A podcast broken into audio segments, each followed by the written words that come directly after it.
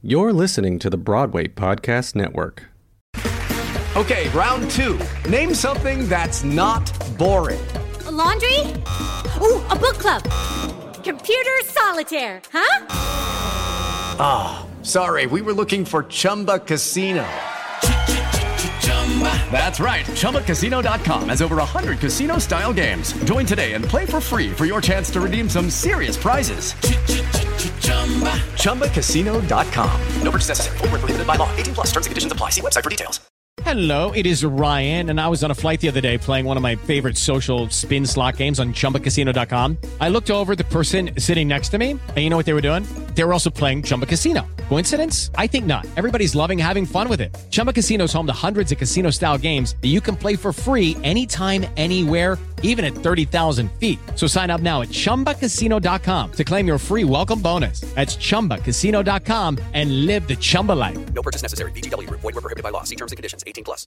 Hey everybody, I wanted to take a moment to tell you about a cool new feature we just added to the Producers Perspective Pro.com. It's called Office Hours. Once a month, pros get on the phone with me and we hash out everything that's going on with their project and figure out how to get it to the next level. Visit the producersperspectivepro.com and join us for our new feature, Office Hours. I want to be a producer with a hit show on Broadway. Okay, round two. Name something that's not boring. A laundry? Ooh, a book club. Computer solitaire, huh? Ah, oh, sorry, we were looking for Chumba Casino. That's right. ChumbaCasino.com has over 100 casino style games. Join today and play for free for your chance to redeem some serious prizes. ChumbaCasino.com. No purchase necessary. Full prohibited by law. 18 plus terms and conditions apply. See website for details. Hey, it's Ken. I hope you enjoyed this episode of the podcast, and I hope it's pulling back the curtain on this business of Broadway. If you're looking to learn more about what makes this industry tick, go to my website, kendavenport.com, and sign up for my weekly newsletter. I'll send you one email a week, one article about what I'm seeing, trends, insights, marketing ideas on what's happening on Broadway right now. That's kendavenport.com. Hope to see you there and in your inbox. Hello, everybody. Welcome back to the Producer's Perspective podcast. I am Ken Davenport, and today we're talking with someone. Okay, let's face it, I don't think he'll be insulted when I say you've probably never heard of him before. But he arguably knows more about the economics of Broadway and London theater and touring than anyone else on this planet. Please welcome one of the few, the proud Broadway accountants, Mr. Robert Fried. Welcome, Robert. Hi, Ken. Thanks very much. So Robert has been crunching the numbers of Broadway for over 30 years now, literally hundreds of shows, including School of Rock, Hamilton. He's a trustee of TDF. He's lobbied Congress for tax law changes for our industry. Teaches at Columbia. I mean, this guy knows the numbers. I also like to say Robert is the one guy that knows how much every single person in this industry makes. Never to be told, though, Ken. Well, that was going to be my first question. How much does Lin Manuel Miranda make every week? Can you tell us that? I can tell you that he makes an awful lot more than anybody listening to the podcast, you or I, or maybe all of us combined. That's what we all seek to achieve, right? It's, it's those kind of big hits in this business. Something to strive for, and I've seen a number of them. It's not the first, it won't be the last. Well, actually, that that leads me to my first question: Is this an industry of like big monster hits like that? Is that the only thing that can survive these days? The industry is, is certainly changing a little bit. I think everyone's in search of that big hit, and you know that really is what drives a lot of the musicals. So people are thinking, should I be producing a musical or a play? Well, unless I have a play with a star in it, I'm not going to be as likely to do that as I would a musical, where the potential exists, of course, for greater financial return, a much greater financial return. I think the industry has been changing from that perspective and and plays have just gotten so expensive to produce at this point. And this past season was just such a shame with great shows that really struggled financially to find an audience. Okay, let's go back because as I said in my intro, you're one of the few accountants. There are only less than a handful of you guys and gals on Broadway. How did you fall into this niche? I was still in school figuring out what I wanted to do when my professor said to me, Hey, I know this great accounting firm. How'd you like to work for them? And I took an interview and the firm did a lot of work in the arts and culture, had a small theater practice, and that was in 1984. And I sort of ran with that from 92 on. And it's been great. And I've uh, been really lucky to work with all the people in theater that I get to work with, and get to know, and get to share. So when you were in school, you weren't in theater accounting school. You were just in accounting school. There's no such college of theatrical accounting out there. No, there is such college. I was actually a chemistry major who wanted to be a musician, which is probably what attracted me originally to really enjoying working in the theater because getting to work with creative people was a great part. But I just had a regular accounting degree and really was lucky to be in the right place at the right time. So my clients are not the big real estate moguls of the world who may be investing in some of the theater world, but they're they're people who really work hard at the industry and have a passion for it and care for it, and that's what I respect. On a side note, I sometimes wonder what bit of information that you have is more valuable. How much everyone makes or the names and contact information of every Broadway investor on the planet, practically. I can tell you that we sent out uh, 11,000 Form K1s last year, which uh, the K1 form lists the investor name, address, ID number, and lots of pertinent information. So um, that's that's protected very carefully in our office. Well, for those of you out there looking to raise money, it's actually just comforting to me that there are 11,000 people in the world investing in Broadway shows. And that's just my share. There's others out there as well. So you were studying just, you had a basic accounting degree. So this is something else that I'm a bit fascinated by because I think a lot of people out there think, well, Broadway is so different and so unique than any other business out there. But the general business structure, like you can apply a general accounting degree to this, right? Is there much difference? No, absolutely not. It's really quite simple, as a matter of fact, as a business. It's not very complicated. I think the thing is really to focus on is reading contracts, understanding what they say and how to interpret them. Being able to look at royalty arrangements and royalty pools and profit participations and just sort of understanding the overall picture and from an accounting perspective, then just putting it down onto a piece of paper and translating it into sort of a picture that you can read by looking at a balance sheet or profit and loss statement or, or doing a tax return or a tax structure to make it work out.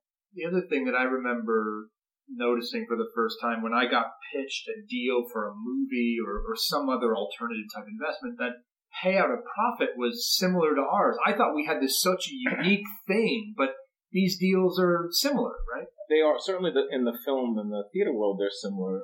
They're different, of course, from the real estate world or from uh, a hedge fund type investment, where the promoter, or in our case, what's called the producer, gets less of a share of profits than we do in theater. So in theater, the producer gets a fairly large share of the profits for putting the show together, while the investor gets half of the profit for having risked all the capital happens in film, happens in theater. Uh, in real estate and in other hedge fund arrangements, you'd probably see something more like an 80-20 split, where the promoter gets 20% and the investor who's risked the capital and put up the cash gets 80%.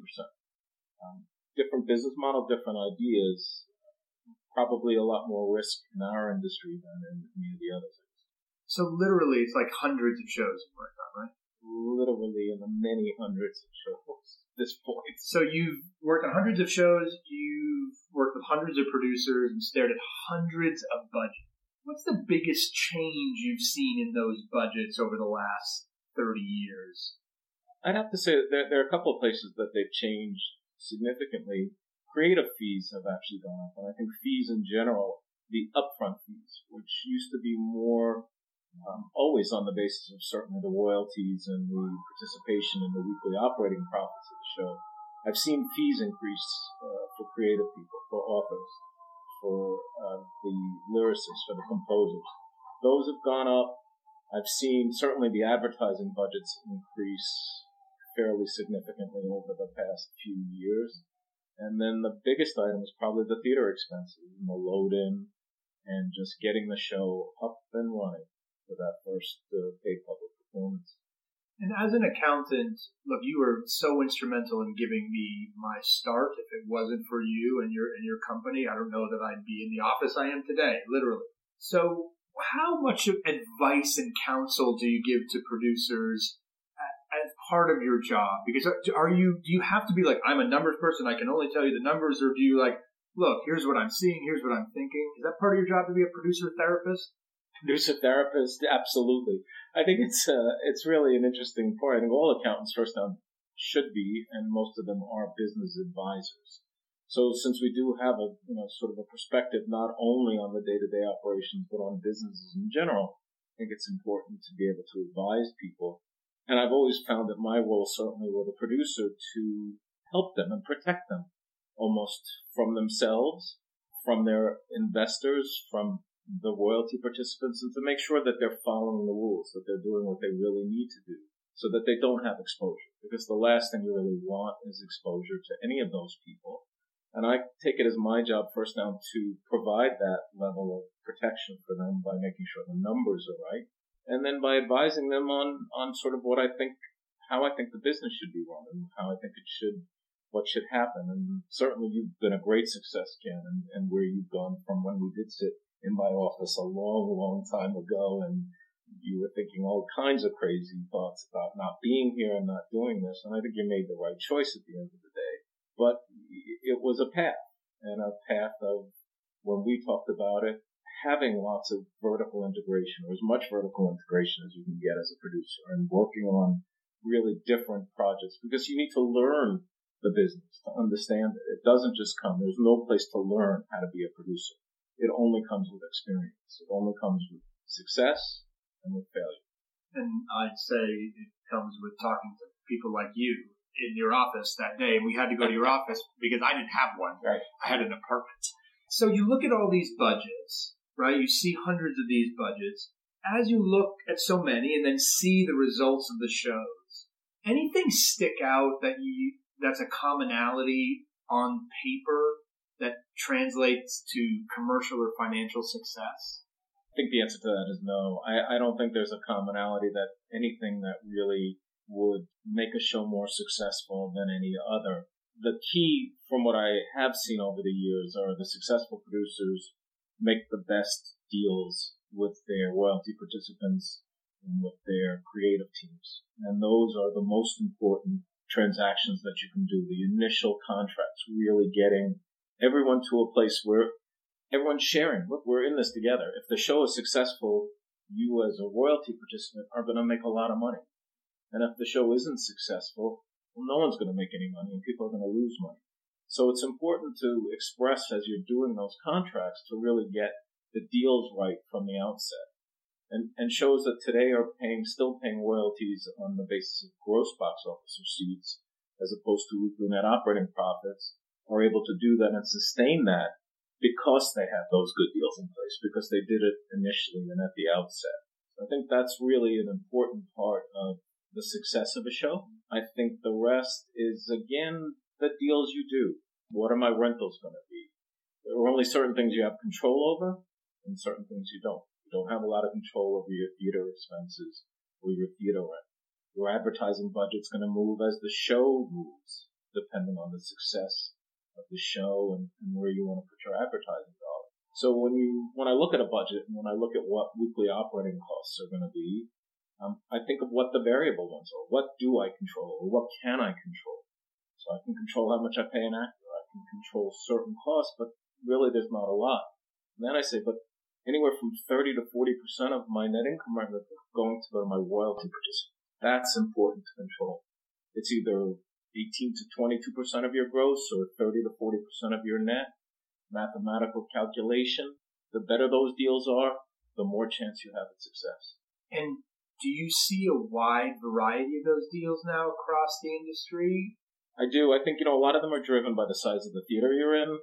Many of them are driven by who you're trying to attract in terms of the talent, directors, lyricists, composers, that there is a fairly wide deal or spread of, of arrangements that are being made. Things like amortization and royalty computations, I think are important, probably undervalued to think about. But there hasn't been a lot of change in that area, honestly, over the past 20 years. So I think that's an area that I keep thinking, how can we innovate on that? How can we evolve that? What can we possibly do so that we're not giving away 30 or 40% of our weekly operating profits to royalty participants before an investor has recouped.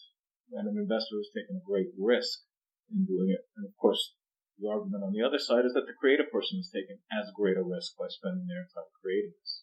That goes a little bit to that. The fees are getting higher on the uh, at the outset.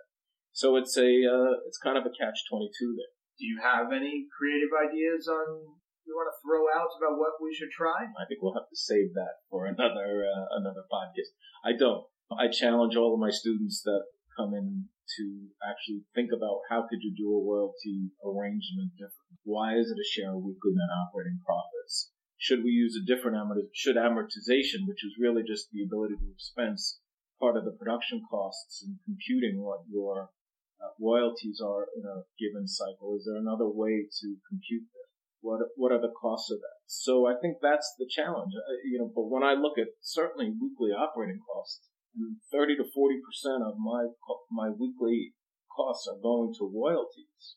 It's it's larger than any other industry. You would not see that in the film industry for sure you mentioned amortization, and this is a bit of an advanced topic, but I want to talk about it because it's something that I'm, you know, this is this idea of taking a set amount per week off the, or adding on to the operating expenses so that you're paying less to your royalty participants. But you have to give up a great deal for that. You got to pay them a double guarantee, and then they get to re- recoup that amount after you recoup the show. So I'm having a bit of a philosophical issue with this now because basically a producer who elects amortization is saying, hey, I don't know that I'm ever going to get to recoup it. It's a producer who elects it is betting against themselves, right? Well, that's a perspective and probably a good one. That's a producer's perspective. I would say that part of that is really also I want to get my investors back their money as soon as I can. And so the ability to reduce the, the expenses that are being incurred gets them to recoupment faster. It's a very fine balance though, because as you've said, there is a cost to actually using the amortization. Those double guarantees, so the minimum amount that you have to pay a royalty participant in any week doubles. And if you do get to recoupment, the deferred amount, the amount that you paid using the amortization, using that deduction versus the amount that you would have paid had you not used the deduction is owed to the participants with usually an additional amount payable of 10% to 15% of what's there. So on the one hand, you want to sit there and give your investors back their money sooner. On the other hand, there's a greater cost to doing that at the end of the day. And then you have to really take into account, well, is paying the double minimums really going to be worth it? Or am I going to cost my investors more? So it's not so straightforward. It's not so easy. We can model that. We can run financial models. And, again, I think in theater, the one thing that's fairly certain are, are the expenses, at least within a, a reasonable range. It's the gross you never know. And it's, that's the part that becomes those assumptions that you run. And so I think, you know, when I think of things very mathematically or very much like an accountant, that's what I would look at if you, when I look at Variety or Playbill or whatever, wherever you see your Broadway grosses for a week, I can pretty well tell a show that's making money and a show that's not making money. So the expenses are fixed, the income's variable, and you can model your amortization and where you think you come out by just using those assumptions. I'm starting to think. I'm also believe. You know, I believe that a show that is going to get to recoupment, it's it's going to get there or it's not going to get there. And if it gets there, it usually goes well beyond there. So at the end of the day, you're probably costing your investors some money. I think that's probably true. Uh, you know, there are times, and again, the amortization is, is a complicated conversation uh, in terms of how it's paid back, how that deferred amount that I discussed is paid back to those royalty participants. And it's not paid back from the first dollar of profit. It's usually only paid back from the percentage of the operating profits after recoup. So I can point to shows that have used the amortization, have recouped quicker, but have never paid back that full deferral because they never earned enough profits after to have to pay back that deferred amount.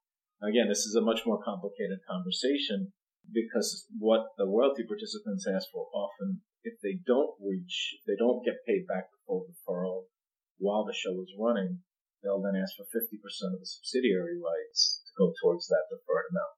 So I'm also have shows where, where they are paying 50%, still paying 50% of the subsidiary rights that are coming in against that deferred amount. So I, I agree with you. I think it's a, it's a bit of a slippery slope. I think it, it works in certain cases and it's really not clear cut as to, you know, when and if to make that election. I'm trying to do everything I can to protect the subsidiary rights piece for my investors. It's a big part, I think, of why people should invest in Broadway shows. And the other trend I've seen that I'm curious if you've seen an increase in this in the last decade as opposed to the first couple of your career, more priority loans today than there were 10 years ago.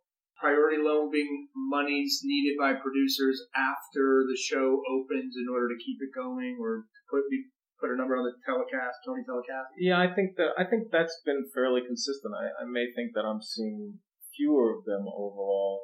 Producers making a decision earlier on, either a to really capitalize a sufficient reserve in there to keep things running, or b to make a decision to close the show before getting to a priority loan.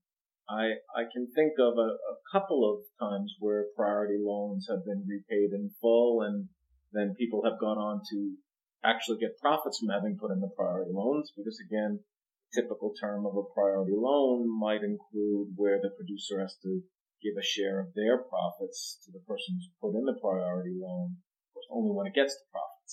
So that's not so often, uh, but I have seen that once or twice where you actually not only does the priority loan get repaid, but all of the investors recoup and then there goes on to profits. That's a rarity. The priority loans typically do get repaid through subsidiary rights, and that's another reason to protect them. But generally, I'm not sure that it's uh, once you get to that point of really needing priority loans, what the trajectory of the show is and what would change it. You do a lot of work in London. Big differences between producing in London and producing on Broadway there have been certainly in the past there have been a number of diff- uh, number of larger differences. We're getting closer and closer. I think they're adapting more to the way we do our deals and to the way we deal with our investors than they used to. In London, it used to be that, and, and in certain cases it still is, where the investors only share in the income from weekly operations and they don't share from any of the ancillary income sources like merchandising or subsidiary rights. Producers would always hold those items for themselves and have an investor come in and give them a share only of income from weekly operation. The deal was different. They would give those investors 60% of that profit and retain 40% for themselves in addition to retaining the subsidiary rights and merchandising stream. Merchandising is not a big stream of income typically in a UK show in any event, though that's changing too as, as the worlds are coming a bit closer together. So there are definitely differences in, in those terms. Interestingly, I haven't studied the royalty arrangements as closely in the UK for UK shows, for shows that start in the UK. Certainly ones that come from the US and go to the UK, the royalty deals are already set because we've made those deals before we exercise those rights to do the show in the UK. But I haven't really looked at what the royalty arrangements are there and, and how complicated or not complicated they are. I tend to think they're a bit simpler. But maybe there's something there for us to learn from in terms of their royalty arrangements. I think it's a, it's definitely a different world in terms of producing, and it's definitely a different world in terms of who the cultures are and how marketing is done and how advertising is done.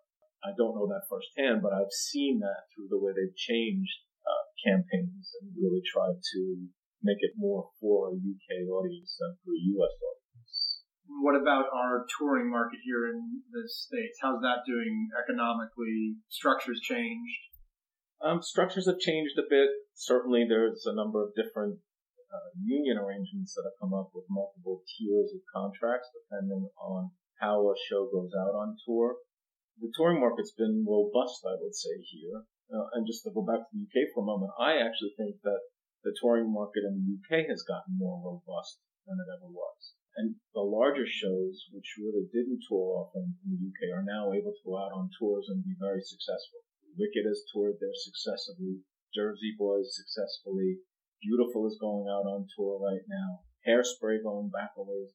Their, their touring market has really expanded, I think, in ways where they, of course, didn't want to do tours in the past. The UK is a much smaller country, and they always felt that if a show was on tour in Manchester, people from Manchester wouldn't come to London to see the show. They're finding that bringing the show to those localities has really increased. And the same is, is true for here, and has always been true for here. But the market here has been, touring has been really, uh, as I said before, robust, not for plays, but certainly for musicals. Used to be a much larger touring market for a play. Now it's really rare for a play to go out on tour. Current exception is the Curious Incident, which is really very like I said before, worked with a, a, lot of producers in this business over the years. What are some of the characteristics of the most successful producers you've worked with? Anything in common? Or you can also just name your favorites and your least favorite. Well, of course, Ken, you would have to be one of my favorites. Yes! Didn't even have to prod you on that one. No question. I've got a note here, literally, start with me. well, that was the one you showed me, right? I got that one. I think that the, the thing that I actually do find with the most successful producers is their ability to do math in their heads. The ability to actually look at numbers and understand them and sort of know exactly when they're going to be making a deal, what the outcome of that deal is. And those have been some of the most successful producers that I've worked with, including, you know, starting with someone like Manny Azenberg, who's kind of an icon in this industry, right on through to David Stone and to Jeffrey Seller and Kevin McCollum and Stuart Thompson. They all have the ability, and Ken Davenport, of course, to do numbers in their head, to actually know, well, if I make this deal, this is what it's going to cost me. And if I go into a theater of only 1,100 people, they can look at the numbers and really interpret them in a, in a very, in a way that tells them how to do their business. They don't know how to account for them. They wouldn't know what they were, nor should they want to or care but they understand the deal. They have a great understanding of the deals that they make. So that actually was my next question, which is they may know the numbers, but those people out there are listening right now going like, I need to understand the accounting of Broadway shows in order to be a producer. But that's not necessarily true, right? Reading balance sheets, all that stuff. How much of that do people need to know? I think they, I, I think they do need to have a bit of understanding of what that is. Certainly to know it's important to know how much cash do I have available. If I'm a producer and I want to do an advertising campaign, I need to understand what I have available to me. And of course, what I have available is doesn't start with what's in the bank. That's well, I guess it starts there, but it certainly doesn't end there. So I think it's important to understand what's available to a producer to use for advertising, for distributions, for whatever they're embarking on again, even to understand, hey, I'm going to need to replace a cast. I'm going to have to do certain things to the set, maybe. So really understanding what a reserve is. They don't have to be able to re- to read a balance sheet for that, but they have to have an inherent feeling for what the numbers are and where they they are. I don't think these people, any of those people, I said they can all read a balance sheet. I don't think they spend any time doing that. I think the numbers that they really need to understand as I said before, really at that outset, what are those deals that I'm making? What are they going to cost me? What do I need to gross? They do understand in general terms, what do I really need to earn to make this work? Now, of course, the best piece of advice I can give to anyone listening is to always make sure that there's sufficient funds to close a show if you get to that point. Because unfortunately, I've seen it happen too often where producers go too far in don't have enough available funds from the partnership or the limited liability company they formed to close the show, and then it winds up having potentially to cost them money themselves. So I'm always very careful when a show reaches a point, that tipping point, that everyone's very much aware of what's going on. I mentioned briefly your work with lobbying Congress for changes in our tax code. We've been successful at this. There have been a couple of things that have changed over the last couple of years what's next? What what do you, what are we working on now? We're working on a couple of different things. Interestingly, I was on a call yesterday. As we know, the, the government is in a bit of turmoil right now in terms of tax. I'll leave it at tax reform and let everyone else take it from there. But um, tax reform is something that's very high on the current government's agenda. And I was on a call yesterday with the lobbyist for the league and with someone from the government relations committee from the league, and we were talking about getting this, the tax legislation that we had passed extended making a slight modification to a few other areas of the code. And of course, it's a bit dicey right now in terms of where Congress is willing to go with changes. It's very hard to to have uh, benefits given to something without having you have to have an offsetting tax increase. So anything that results in a decrease in tax or a benefit always has to be offset with something that generates revenue. In theater, we wanted a few things that would deal specifically with the way investors can claim losses. One area that we have a real problem with are per diems and meals expenses and things that really are, are sort of anti-theater in terms of the way we do tours and send people out on the road and have to give them a meal. So there are things like that we'd like to change. But I think overall, uh, the tax treatment of being able to expense the production costs in the year that they're incurred and the year that production opens is really useful and has been a great thing that the league championed and Senator Schumer through. And we've got Roy Blunt from Missouri who's uh, on board on the Republican side and they are putting forth an extension of that package and hopefully trying to make it a permanent item within the Internal Revenue Code. But just having the word theater there was the first time ever that the word theater appeared in the Internal Revenue Code, and that was a really a great success for the league uh, to get that done and without getting too political, and our current administration, are you bullish about changes that could happen that could help the theater over the next few years? Nervous about it? I, I don't think uh, I, I think I don't think I'm nervous about it at all. I think certainly if tax rates go down, that can result in there be, being more available capital for people to invest. There, we're not getting any real advantages to to being in theater other than one of the changes that they're talking about, which would tax the type of income generated from theater at the same rates as where they want to lower the corporate rate to, which could be as low as 15%, would be a great advantage if we ever got there. I personally don't think we'll ever get that low um, with it, but even if it got to 20 or 25%, that could be an advantage. So I think the general changes that they're talking about making to in tax reform now will benefit theater and will be an advantage to us raising money and being able to put shows on. Okay, my last question, which is my genie question. I want you to imagine that the genie from Aladdin, which I'm going to assume those that's one of the one shows you do not do because Disney probably has a hundred of you in a basement somewhere crunching numbers. So imagine the genie from Aladdin comes to see you and says, Robert, I want to thank you for for doing the taxes for all these shows for so many years and I'm going to grant you one wish. What's the one thing about Broadway in general, anything about it, not just the economics, that drives you so crazy, that gets you angry, throwing things, banging your calculator, that you'd ask this genie to wish away? Just one. Just one. Oh, well, if I only have one wish, that's an interesting question, certainly, Ken, and uh, one that I'm politically thinking about how to reply to.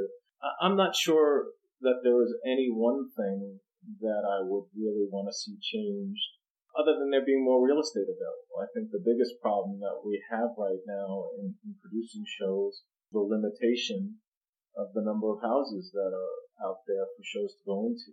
And as, as some of the larger blockbusters come online and as some of the larger movie studios come in with product, I think it's harder for independent, it will be harder for independent producers to find places for their, their shows to be. So I think if I had one wish like that, it would be to to have you know a new theater built next to the Imperial on the corner of 8th Avenue and 46th Street, and just have the ability to be able to put more product into this. That's our probably the biggest limitation that we have to really make theater grow and, and keep on growing.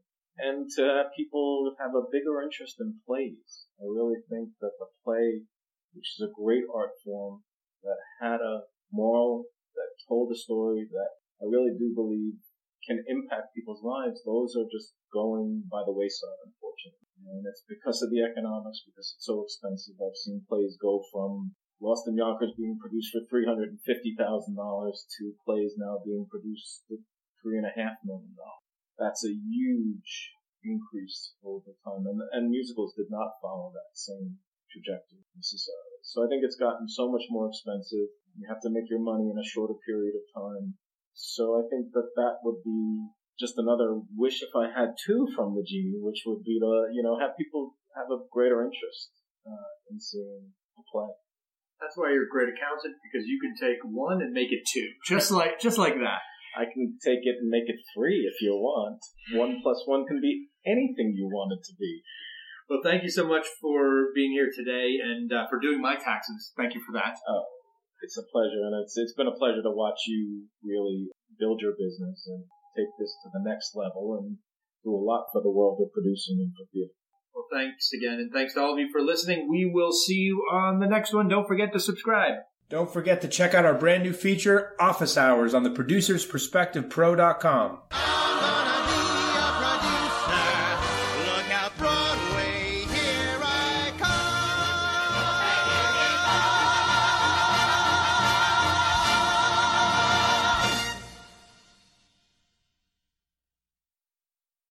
Hey, it's Leslie Odom Jr. here on the Broadway Podcast Network to tell you about the Rise Theater Directory, a program of Maestra Music. Rise is a national online resource designed to connect and empower backstage and administrative and creative theater professionals from underrepresented backgrounds.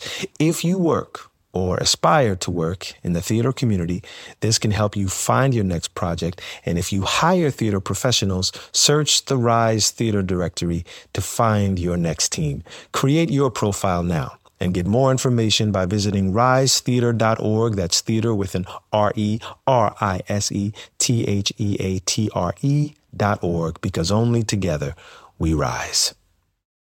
Without the ones like you, who work tirelessly to keep things running, everything would suddenly stop. Hospitals, factories, schools, and power plants, they all depend on you. No matter the weather, emergency, or time of day, you're the ones who get it done. At Grainger, we're here for you with professional grade industrial supplies. Count on real time product availability and fast delivery. Call clickgranger.com or just stop by. Grainger for the ones who get it done.